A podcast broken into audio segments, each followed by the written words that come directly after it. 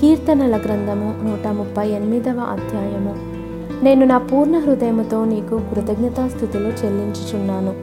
దేవతల ఎదుట నిన్ను కీర్తించెదను. నీ పరిశుద్ధాలయము తట్టు నేను నమస్కారము చేయుచున్నాను. నీ నామమంతటి కంటే నీవిచ్చిన వాక్యమును నీవు గొప్ప చేసి ఉన్నావు. నీ కృపాసత్యములను బట్టి నీ నామమునకు కృతజ్ఞతాస్థుతులు నేను చెల్లించెదను. నేను మొరపెట్టిన దినమున నీవు నాకు ఉత్తరమిచ్చితివి.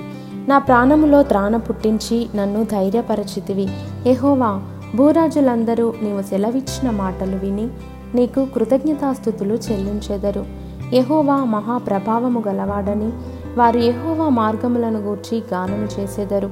యహోవా మహోన్నతుడైనను ఆయన దీనులను లక్ష్యపెట్టును. ఆయన దూరము నుండి గర్విష్ఠులను బాగుగా ఎరుగును.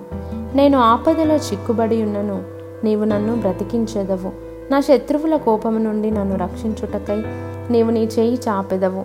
నీ కుడి చేయి నన్ను రక్షించును. ఎహోవా నా పక్షమున కార్యము సఫలము చేయును.